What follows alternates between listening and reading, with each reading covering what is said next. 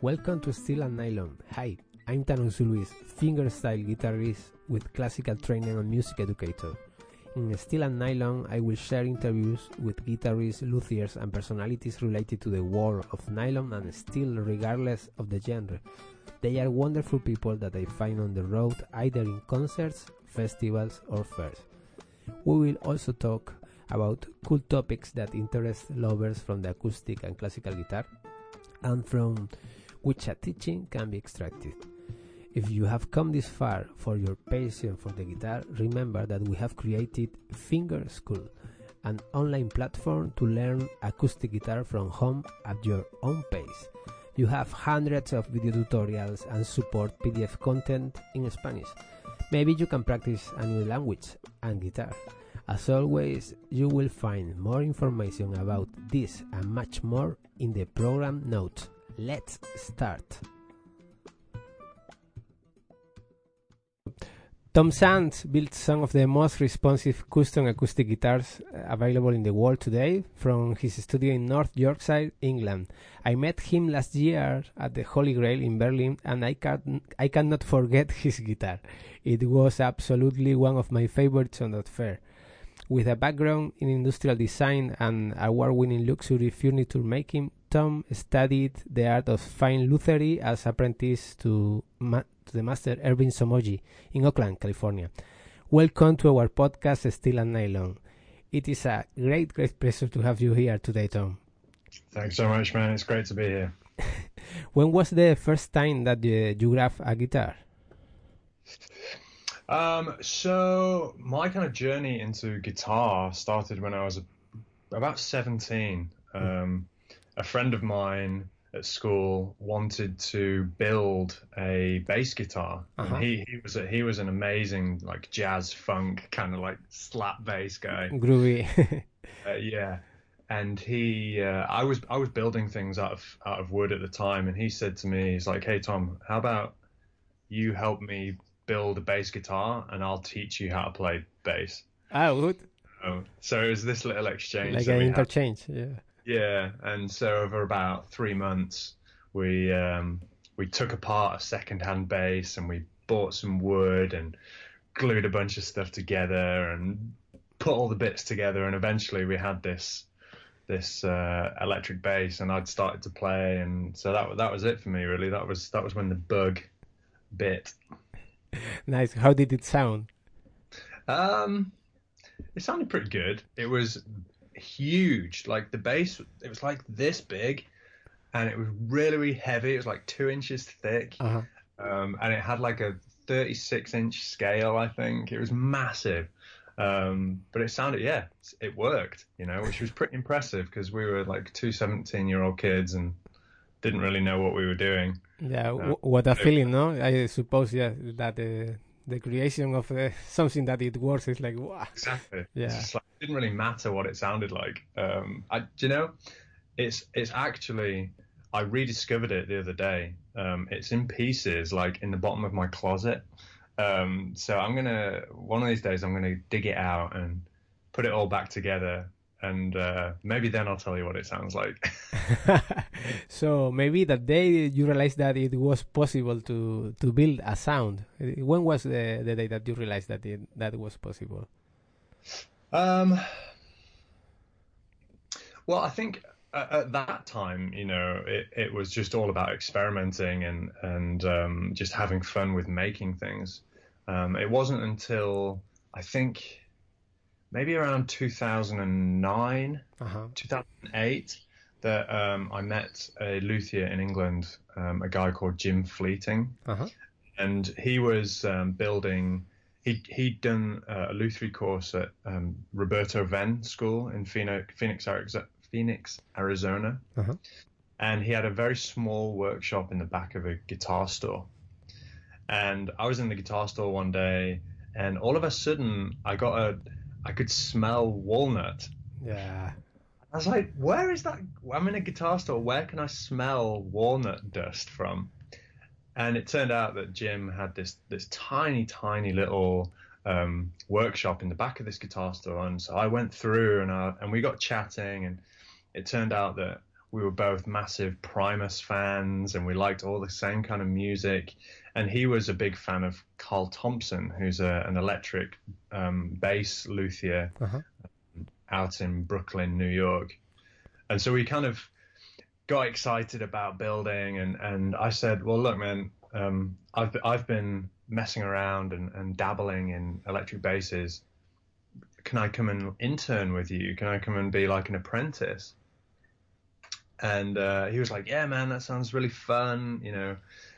And and so I worked with him for best part of a year, I think um, and sort of really got immersed in electric guitars. And he was also building a few acoustics as well. Mhm. Um, and around about the same time, he went and did a um, a guitar, a voicing course with Ervin Somogyi out in California.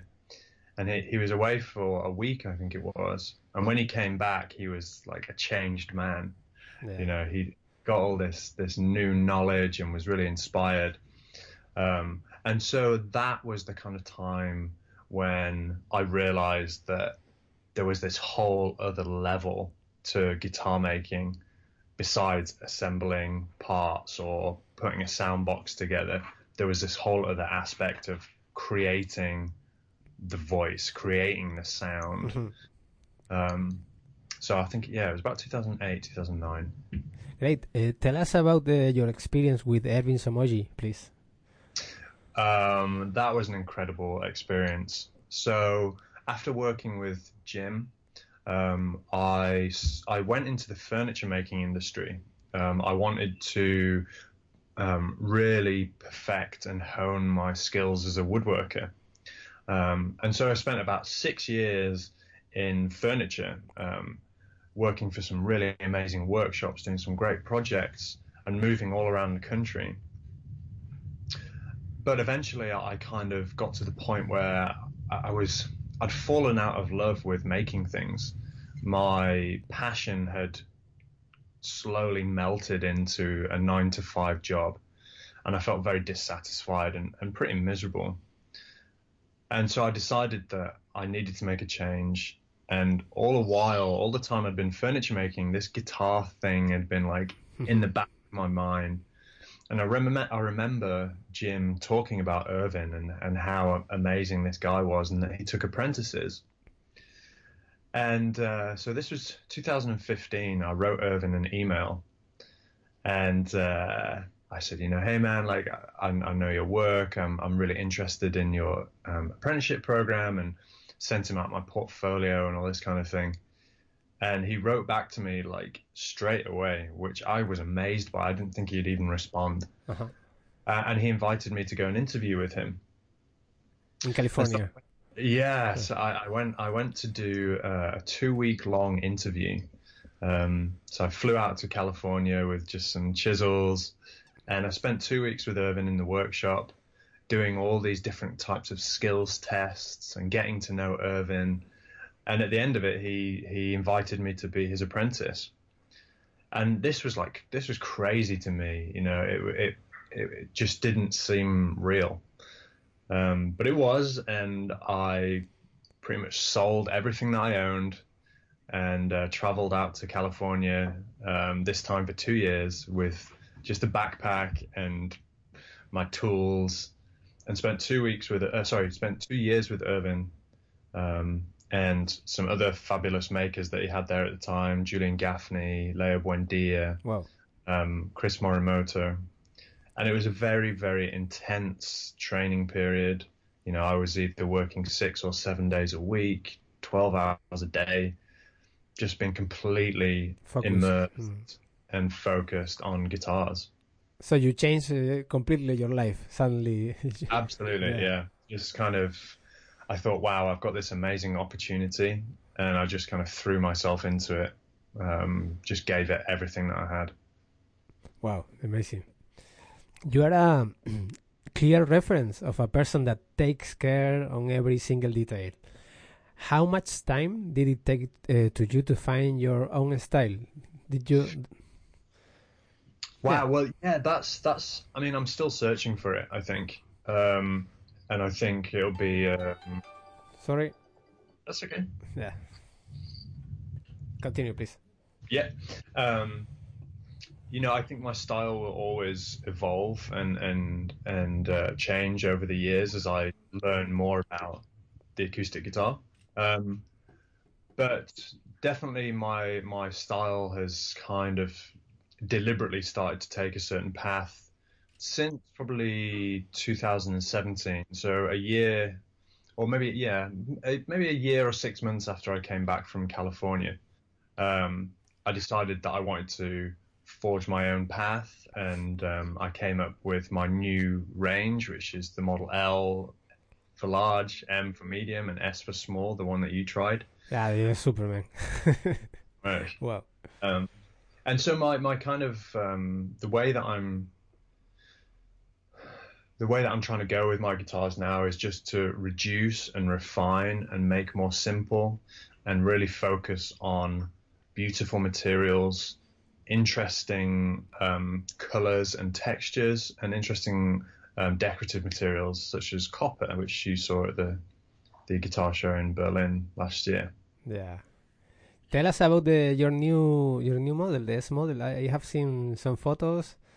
Uh, um, how is uh, how is done the the the wood uh, which one was? Uh, ah, I forgot now. Well, you you saw the the Model S, which yeah. was the really small one. That's my the smallest guitar that I do. S for small. That was in Malaysian blackwood and Swiss spruce. Uh huh.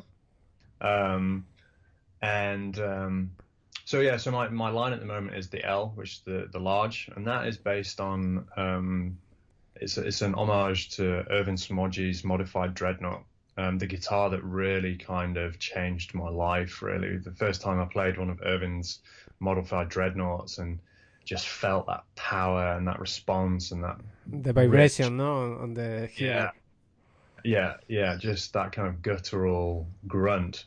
Um, was just amazing. So my Model L is very much based around that and the characteristics that I found so appealing. Um, and then my my Model S um, the guitar that you really liked in Berlin, is is a very small guitar. It's it's um, something similar to like a a Martin O size. Mm-hmm. Um, so it's a 14 and a half inch low bow. It's 18 three quarter inch body length. It's 12 frets to the body, and it's a 24 and three quarter inch scale. Um, and that for me was I, I really love small bodied guitars. I, I, really love that you can really surprise people with a small body guitar that you can if you if you work with the materials in the right way and you can get a surprising amount of sound. Yeah, it sounds really big. It sounds mm, like a super balanced because you're waiting for something tiny, you know, like a, this is like a toy, and suddenly boom. Yeah. Yeah. Um, so that's that that's um, I, I, really enjoy making the smaller bodied guitars. Um, and then I have my, my medium, which is essentially somewhere in between. It's um, an OM style guitar, and it's designed to do a little bit of everything. Um, I call it the Goldilocks guitar. Uh-huh. You know, it's uh, not too not too big, not too small. You know, so yeah. Nice. Um, I love the aesthetic of every single photo or video that you post when did you start to be more concerned about the importance of your name as a brand? That's a that's a really good question, and um, you know my my background in in I've always had a you know background in design. My father um, has been in design all of his life, so it's always something I've been aware of and and and understand understood the uh, importance of, of, of building a brand. Um, and um, you know with the uh, with social media um, it's so important to to kind of engage with that and build a, a kind of you know core design principles and, and brand principles um, but it takes a lot of work you mm. know to, to take beautiful photographs um, it's a skill in itself and it, and it takes time yeah. you know fortunately uh, most of us have you know, an iPhone with a, you know, 15 megapixel camera in it or, or however, whatever it is. and you can get by with that. You can take some really beautiful photos. You can hit an Instagram filter and, and make things look really beautiful and consistent. Um, but a, probably about a year ago, um, when I started working with my assistant Daisy, uh-huh. uh, we we realized that it was time to take things to the next level, to invest in some really good equipment, and um, you know we have this rule that everything that leaves the workshop should be beautiful. You know, not just the guitars, but the photography, the videos, and so we're constantly striving to put out better content that's more professional, and our skills are developing and um, it's something that we really enjoy. So. Yeah, it's like part of your core values, no? Absolutely, absolutely, yeah. And I, I enjoy it just as much, if not more, than the guitar making itself. They, uh, uh, congratulations because you are really doing doing really well. Yeah, it's super. We are almost uh, finishing. Uh, we have like uh, three or four more questions. I love okay. that the when the, I ask for some advices for people that uh, want to start on the luthiery. Could you please? Yeah, yeah I think um, I, this is a question that I get asked a lot, um, and I think one thing that you've just got to do is just kind of go for it. You know, um, you don't need much to get started. Invest in some good quality hand tools understand how to use them properly, how to sharpen them, and how to get them the best out of them. Um, try and find a mentor if you can. Um, you know, if you can, if you can get some time in another maker's workshop, if you can visit other makers, play as many guitars as you like as you can find, find out what you like, what you don't like, um, and take advantage and make use of the wealth of material that's available on social media, on YouTube. You know, I found that luthiers tend to be really obliging and very, very helpful in sharing information. Um, you know, I, I've certainly got some great friends on Instagram who are awesome luthiers and, and we share information and, and, we're all very willing. The luthier community is very, very supportive. Um, so you know, just go for it. Just just go for it. You don't need much, and um, just reach out if you've got, you know, if there's a luthier that you admire, just send them an email, send them a message, send me a message. Like, go for it. Yeah, go for it. Really good. Uh, we love also to know what are you listening recently and uh, one book that everyone should read. Oh wow! Um, what am I listening to right now? You know, it it, it changes. Um, that's a tough question. We listen to so much different stuff in the workshop. You know, I really like the old jazz guys. I'm like massive into um, John Coltrane. We listen to a lot of jazz. Um, we listen to a lot of electronic music. Uh, what and then books. I'm really into. Um, I listen to a lot of uh, audio books in the workshop. Uh-huh. Um, so uh, right now, I'm, I'm listening to an amazing book um, about the history of modern art. It's called uh, "What Are You Looking At," nice. and I highly recommend it for anyone who wants to make sense of what it is that they're looking at when they go to an art gallery. It's fantastic. Super. What is the interval? So the interval is uh, a podcast that Daisy and I um, have started doing recently. Um, it started off as a kind of question and answer um, uh, format where people from Instagram would, would ask us a question and then we'd we'd sit in the workshop and have some wine and eat some cheese and answer questions that people sent in from Instagram. And then um, it started to uh, turn into more of an, an interview style uh, format where we'd we'd contact luthiers um, and just have a have a conversation about guitar making. And more recently, we've started to expand it to craft and things that are applicable to guitar making more broadly. So we just did an interview with um, uh, Trevor, who's the uh, MD of uh, Sontronics microphones. So we had a we did a whole um, series about microphones. We spoke to Josh at um, Koa Woods. We talked about Koa and supplying woods. Um, and so it's, it's, it's a more broad podcast uh, that we have a lot of fun with and people seem to enjoy it. Nice, really, it's really for freaks, no? I, yeah. I really, I really like it. Yes, yes, yes. Excellent. Uh, next projects and uh, where can we follow you? Um, so let's see. Um, what have we got cool that's coming up? I'm working on a, a new prototype Model M right now, um, which is going to involve some uh, cool um, materials. It's going to be in quilted mahogany from the tree. Um, it's also going to have some amazing uh, uh, Italian bird's eye maple that's been pressure dyed to this awesome, awesome kind of pale grey color. Um, it also is going to have no braces on the back. Uh-huh.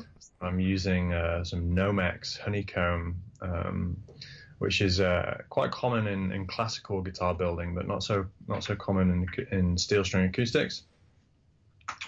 And um, yeah, so that that's a project I'm really excited about.